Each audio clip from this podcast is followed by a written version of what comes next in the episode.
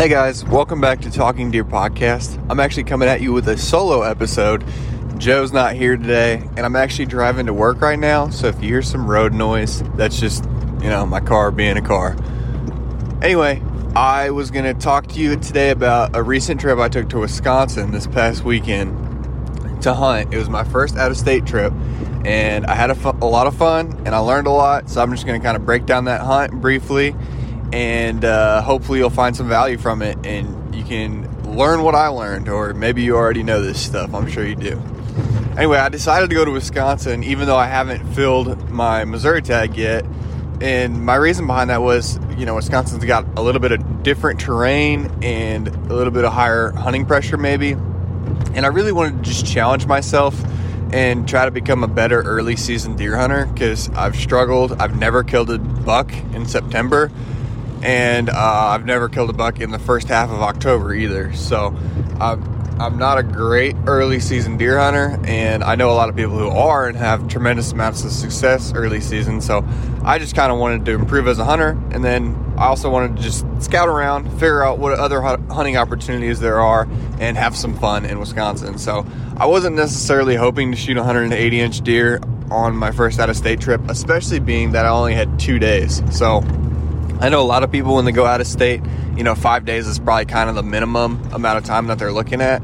Well, for me, I'm a little bit busy, and I mean, I guess everybody is, but I just felt like for me, if I could get a long day or a long weekend in, um, that would be enough to kind of scratch that itch for now. And it ended up being technically a long weekend, but really it was, you know, I had Friday night, Saturday morning Saturday evening and Sunday morning, and that was it. So two morning hunts, two evening hunts, and I had to get it done in that amount of time. But ultimately, I so how did I prepare for this trip? I did a lot of uh, scrolling around on onX, um, just looking at some public pieces that I thought caught my eye. One in particular in Southwest Wisconsin, and you know because I didn't shoot 180 inch deer, I'm not really afraid to tell you guys the area. I was focusing most of my efforts in the Boscobel slash Richland Center, La Farge. I don't know how you even say it, so I'm not going to try. But that whole area is kind of where I was focusing my efforts um, in southwest Wisconsin. I found some public, some walk in, and there was one walk in area that particularly caught my eye. It was a conglomerate of private properties that were all adjacent to one another and made up ultimately about 1,500 acres, which, you know, in my mind is a good sized property. I know a lot of times public properties are a lot bigger. But I was like, okay, that's enough elbow room for me to do some stuff. And with the walk ins, the shading on onX is a little bit lighter. So I was like, hmm, maybe the pressure will be a little bit lower there. One of my big things on this trip was to just try to get away from hunting pressure and kind of feel out how high the hunting pressure was. Because I always hear Wisconsin has a ton of hunting pressure. It has a rich hunting culture. They have a million hunters, literally. And uh, so I think in everybody's mind, and I don't know if it's true or not, but Wisconsin is in the top three most highly pressured hunting states, which I, I believe the only ones that would compete would be Michigan and Pennsylvania. Now, ultimately, Missouri is a really high hunting pressure state too, maybe top five or top 10 but I think Wisconsin's probably even higher. So I was just curious to see how am I going to get away from this hunting pressure. So I, I brought a kayak, and this property that I had scouted out in particular on on uh, onX had uh, some water access. It had a creek running through the middle of it.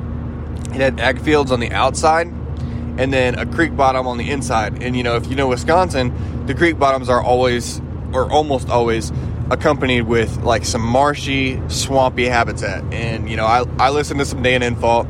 I think the guy's a killer. Um, I don't know how he gets it done so consistently, just hunting cattails like that.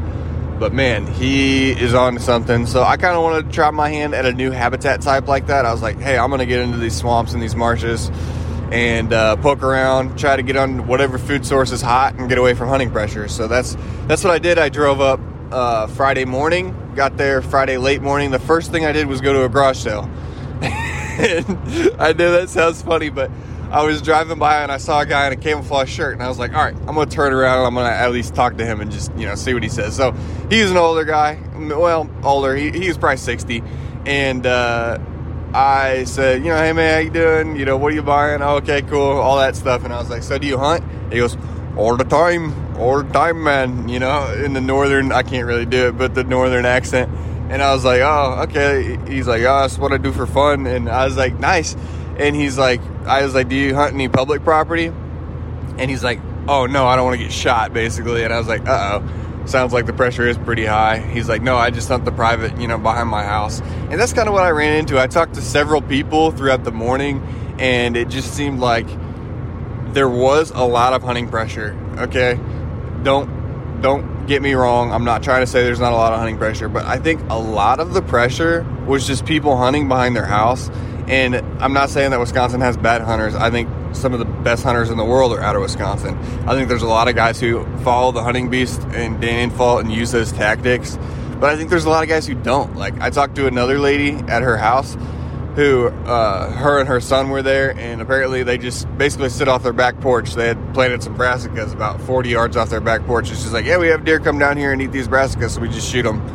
And uh, I, I think that there's a lot of guys who are like that, hunting 30 yards off their house, and then there's a lot of guys who are like the Dan Infalt type who aren't afraid to walk two miles through a swamp. And I don't honestly think there's that much in between in Wisconsin. That's kind of what I was seeing. Anyway, so I, I, from there went. I asked him if he knew of any good areas. He he actually said, "Well, this area has some deer," so I marked it on the map, but I actually never ended up getting there. Sorry, getting a sip of water, and uh, I ended up. I was about ten minutes from the place that I really wanted to hunt. So I'll, I'll even just tell you this: this place is called Knapp Creek Wildlife Area and uh, I, I, don't have that big of a listening that I think me saying that is going to blow this place up. Anyway, so I drove to Knapp Creek Wildlife Area and I kind of drove around the property, or at least the southern half. And what I was struck with immediately is the creek bottom wasn't quite as thick as I had hoped. Like there was definitely some cattails and some good bedding in there, but it was closer to the road than I felt like when I was looking at onX. Like I felt like I could almost look through the entire property and I was like, oh man, there's not a whole lot of habitat in there. And my goal is to get away from people. Well, people can walk in from the road just as easily as they could kayak down the creek. So I did scout that property. I parked. Oh, and where I parked, I noticed that there was tire tracks pulling in on the grass in the same place that I parked. So I was like, okay, here's some hunting pressure. Somebody else has parked in this exact same place. And sure enough, I walked in on, on a pretty beat in trail. It wasn't like beat to the dirt, but you could tell there was a lot of foot traffic going through there. So I walked in, scattered around. There's definitely some hunter sign. There was definitely some deer sign too. I walked down the edge of a cornfield and it seems like probably at night, but there was some deer eating the corn. Then I finally got down in, in the cattail swamp and I actually did find a couple beds, but I didn't find a single rub and I didn't really find any fresh poop either. And I didn't spook any deer that I know of either. So for me, I was like, this is not the level of sign that I'm looking for. This is not the level of habitat that I'm looking for. I'm actually going to bail on the spot that I did the majority of the scouting for. I had dropped about half a dozen pins in areas that I wanted to check out there. And I'm going to go to one of my secondary spots. So sure enough, I bailed out of there. And the next property that I checked was actually like 10 acres, a 10 acre public property, but it was part of a huge river system of properties um, that were thousands and thousands of acres. And the only reason I checked the 10 acre part was because I was hoping it might be overlooked because it was, you know, a little bit separate from the rest of it. And I was like, maybe nobody really pays much attention to this. So I drove down there and I got out and uh, I didn't get far before I was like, okay, yeah, this place is not overlooked at all. I think there was a lot of deer in that area. However, I, I just don't think it was worth me hunting because there was a ton of hunter sign.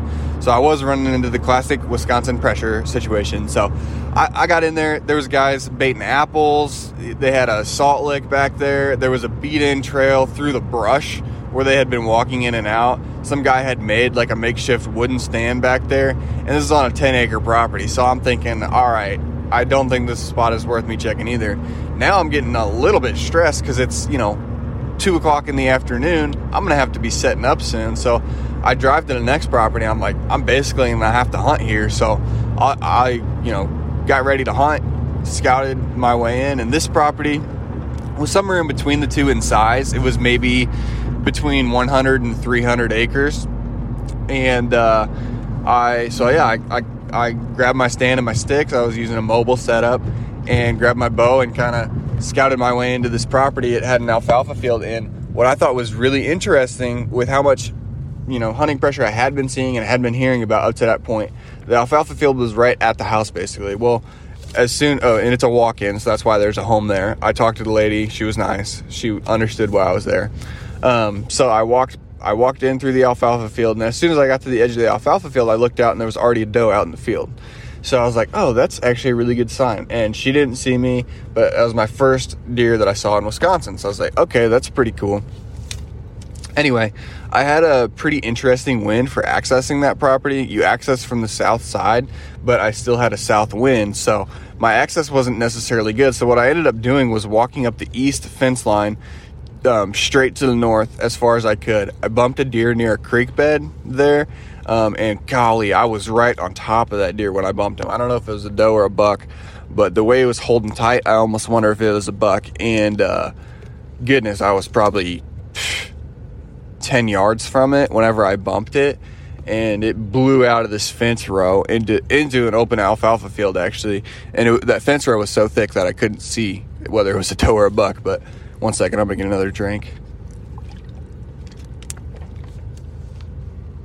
anyway so that was cool getting to see that I finally worked my way back past this cornfield and there's this kind of U-shaped oak ridge that I, was what I was really wanting to check out. And the oak ridge is overlooking the cattail bottom on this uh, particular property. So my thought being, acorns are hot right now. The deer are going to be bedded in these cattails in the swamps, and they're going to come up to stage in the acorns, and then they're either going to hit the corn or the alfalfa in the evenings. So I was actually there's a lot of stuff I did on the strip that I was actually really proud of. My first hunt being one of them because that was pretty much exactly how it panned out. The deer came up out of the swamps and fed on the acorns, but I'll get to that. I ended up setting up, I saw a couple small rubs. There wasn't a ton of buck sign, but again, it's September. Basically, the rubs that you're seeing now are just bucks rubbing their velvet off. So, a rub for me carries a lot more weight this time of year, a fresh rub, than any other time of year. When I see a rub this time of year, I'm like, okay, you know, maybe maybe a buck made this and shifted from his summer to fall pattern and he's not here anymore. But I know that within the last three weeks, there's been a buck right here. And I think that's just some nice information to know. So I set up on some rubs with some acorns falling, and it wasn't long before I actually saw about four does down in the swamp below me. I could see the swamp below me. In fact, I could even shoot to it in a couple places. And uh, I saw some does um, working through the swamp, and they never got into bow range then not long after that, I saw some bucks actually down in the swamp, and that got me really excited. Now, all these bucks were very small; they were all year and a half olds. Well, they were you know they were good bodies, but they they were either spikes or forks. I think one was a six point, and there was three, I think maybe three bucks down there. And while I was watching them, I actually had another buck walk up to me on the oak flat, or the oak ridge, I should say, and uh, it was it was like a basically a spike technically he had four points, but it was basically a spike. And uh, he walked well within bow range. I could have shot him. He got to probably 12 yards. Never knew I was in his world, so that was extremely encouraging. Then over the course of the evening, I actually had a couple more does walk by me, within well within bow range as well. So I could have shot a couple does. Now I'm feeling extremely encouraged. I'm like, man, maybe I will actually make something out of this hunt. You know. Anyway, I had a hunter walk up on me at about 5:30, so an hour and a half left to light and uh, I was like, oh boy, here's that Wisconsin pressure again. Because I was 800 yards back from the parking lot. So I thought, man, that's straight line distance. So I, I thought, man, maybe these guys are, you know, getting all the way through these properties and everybody's diving in and going deep. But actually, that's the only hunter I saw all weekend, which, you know, maybe that's surprising, maybe not. But I had a good hunt. I saw about 10 deer, five of which were in shooting range and uh, I was extremely encouraged, even though the biggest buck I saw was probably a six or seven pointer, year and a half. But I was like, hey, you know, I'm I'm in deer, I'm doing good stuff. But sadly, that was probably the best hunt I had all weekend. So Saturday morning, I had planned to kayak in to that same property and go to the other side of the creek because it looked like there was awesome, awesome oak flat that's a little bit more secluded. And I was like, okay, if there's small deer and small bucks and does in here. Maybe the big bucks are back on the other side of the creek. Well, I slept in a little too late to do that, so I went back to a similar spot on Saturday morning and saw a couple does, and that was it. Saturday evening was a total fiasco. I decided to drive 45 minutes to a larger piece of public property that the state owned, the, Wisconsin DNR, and I tried to kayak in on a small creek and ended up having beavers. So there was beaver dam after beaver dam. So I kept trying to, I would set my bow down, get out on the beaver dam, pick up the kayak, set it over, and I did this about four times. I had to go under a log, set my set my bow on the bank, go under a log and you know at this point my feet are soaked. And this is only after having carried my kayak 200 yards through some very thick brush and down a ravine to even get to the creek in the first place. So i ended up deciding to bail on that idea. So i, I hauled the kayak back to the van strapped it to the van and then drove a half a mile down the road and accessed through a bigger creek and then finally walked into the area that i had picked out on a map which was a secluded couple like three or four oak trees in a swamp and i was like man if any of those oak trees are dropping acorns that could be absolute dynamite because nobody's going to want to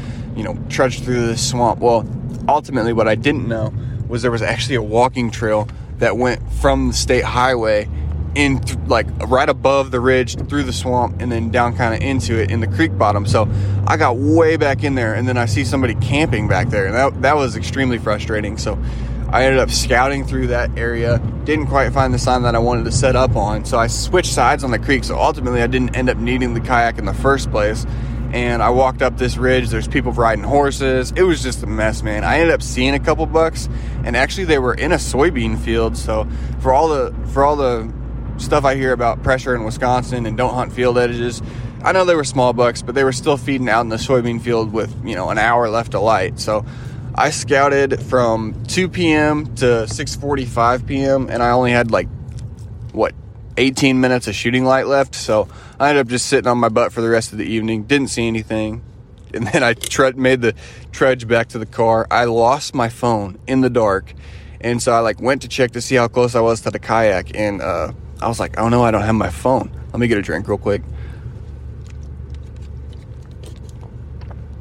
So yeah, I, I was like, oh no, like just sinking feeling. Like if I don't have my phone, like you know, I grew up in in an age where you kind of rely on your phone for navigation. So I was thinking, I've never been to this place before. I'm not gonna know how to get out of here. I'm just gonna have to drive till I get to a gas station, buy a map, and drive home.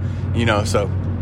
But I thought of this place where I had I was trudging through a little swampy area and my, my boots were sinking a lot. Actually, I was in Crocs, but my legs were sinking a lot. And so I was like, all right, I got to jump to the bank. So I, I kind of jumped out to the bank and I was thinking maybe it fell out whenever I made that jump. So I had a headlamp with me and I walked back about 250 yards to that spot. And uh, sure enough, I ended up finding my phone. Thank the Lord. And so I bailed on that spot. I was like, all right, this is this is not going well. So I ended up going back to the previous spot that I had actually had some success in and seen some some dozen some bucks the next morning. I slept in again till like six. I was hoping on hoping to get up by 4:20, 4:30, and I slept in again till six. I was so behind on sleep at this point, so I uh, I slept in and wasn't able to kayak in yet again. So I went back to a similar spot for a third time, and I actually kind of had an opportunity to shoot a doe. Now I say kind of because I had planned on shooting a doe that morning if I had the chance, just because I didn't really want to go home empty-handed. It was my last hunt, and uh, she and her fawn came in and to be fair, I probably could have shot them. They were at like 40 yards, but they were a little bit edgy. So, because when I first walked in, I walked in from the bottom of the ridge, and she could hear me. So she blew, but she she had some habitat between me and her, or some foliage. So she couldn't actually see me, but she could hear somebody walking up the ridge. So she blew a handful of times, and I could hear them run about 20 yards back. But I didn't feel like they were that spooked, and I didn't feel like they would spook other deer that bad. So I ended up just walking up the hill about another 30 yards and then setting up. And I set up on the ground this morning. So ultimately, she and her fawn came back in like five minutes later and were feeding on acorns. There was a particular, I think it was a white oak tree that was dropping, and by golly, that's where she wanted to be. So after hearing me walk up the ridge, she came back. Then she came to 30 yards, and I was, you know, honestly probably going to shoot her. Um, and I was kind of getting ready, getting set up, ranging her and stuff. And then all of a sudden, she, she was already nervous because my wind was kind of wafting towards her, sucking down the hill. Um, anyway, she, she, but she finally calmed back down and was eating acorns. And I was like, okay, this is going to happen. I'm going to shoot this deer. Well, then all of a sudden, they run off down into the swamp, like just out of nowhere, seemingly to me. And then, sure enough, a couple seconds later, here comes a coyote cruising down the ridge. You know how they are trotting. Um, and I was like, ah, that makes sense. So she was already nervous from smelling me, and now a coyote, you know, scared her off. There's no chance of her coming back, you know. Well, I was actually wrong. As soon as the coyote passed on the ridge, passed her on the ridge, she and her fawn actually came back to the same tree. And I was just, that was a learning experience for me. Like, man, these deer, like when they're on these oaks, especially does, like this might not be the case for a, a six year old buck, but especially does, like they want to be where they want to be. And when they get scared, like there's coyotes cruising all the time. There's people walking all the time. And they're running into this stuff all the time. It's not necessarily like when they get spooked, they get spooked out of the county. So that was a cool learning experience for me. Anyway, she came back. I never had a shot. Um, I ended up trying to stalk up to them because I thought that they were, I had the ridge between me and them kind of. So I was like, oh, they're like 60 yards, I'll make a stock. Well, it turned out they were at like 40 yards and I closed like 20 yards and they were farther to my left than I thought. So they were like I came around a tree and scared the crap out of them. Well, uh, ultimately, they spooked off, and I was like, okay, they're not coming back from this one. So that was my Wisconsin hunting experience. Um, definitely some hunting pressure there, but I feel like you can definitely get away from the hunting pressure. Oaks were really hot, they were a big key for me um, on this trip. That was fun, and interestingly, what ended up happening, even though I went to hunt a different habitat type, I was kind of drawn to the same habitat types that I hunt here in Missouri. And I don't think that's necessarily a bad thing. I think I was kind of adapting to what the deer were doing, and I was going to oaks that were close to bedding. So it's not like I was just hunting an acorn flat like I would here in Missouri, like that's at my spot. I was going where the sign was, and I think that was a good thing. So there's a lot of stuff I did good on this trip that I'm proud of. Now, the only thing that I probably would have changed is I would have bombed into that particular spot on the other side of the creek that I mentioned on the same property right away. That way I could kind of be like, okay, I kind of see what this property has to offer. Now I'm going to go check something else out. Rather than checking something else out on Saturday evening like I did and having that whole fiasco and then feeling like I wasted a hunt, I feel like if I had gone in, into the best stuff on the property that was actually producing deer um, first and then check out some other spots. So ultimately, what I'm trying to say is don't leave deer to find deer. But yeah, I learned a lot. I still have a tag in my pocket. The cool thing about Wisconsin is for first time buyers, um, your out of state tag for Wisconsin is only $80. So that's one of the reasons I chose Wisconsin. Um, I probably should have got into that at the beginning of the podcast. But yeah, I chose it because it's cheap. It does produce big deer, even though there's a lot of hunting pressure. They're just hard to find. And so, yeah, I wanted a challenge, and that's what I got. So maybe I'll be back, but that was kind of my Wisconsin hunting experience. Oh man, I try to think of what else to say. Yeah, I mentioned I wore Crocs. That's because if I wore rubber boots, my rubber boots would have just filled up with mud and would have been worse off. So my Crocs were kind of a key for me. And yeah, I guess that's about it. Um, thanks for listening. I know solo episodes sometimes aren't quite as interesting. So if you listened all the way to this point, I really appreciate you.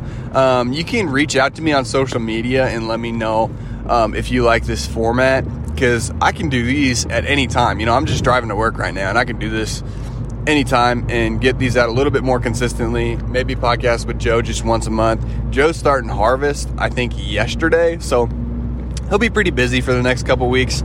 Um, that's not to say I can't get with him and, and record a podcast after work or something, or maybe even while he's driving to or from work. But um, ultimately, let me know if you like this format. I know it's different. It's not quite as fun having a dynamic of uh, you know two people bouncing off each other, and you know you guys know Joe. I mean he's awesome. So uh, I always appreciate when he can hop on, but we haven't been able to link up for quite some time. Um, but yeah, deer season's rolling here in Missouri. Actually, I should mention that I did shoot a, a Missouri doe um, on my way back from Wisconsin. So I, I was going home empty handed and I was like, well, I'm going to be driving right by the farm, which is my home farm where I learned how to hunt.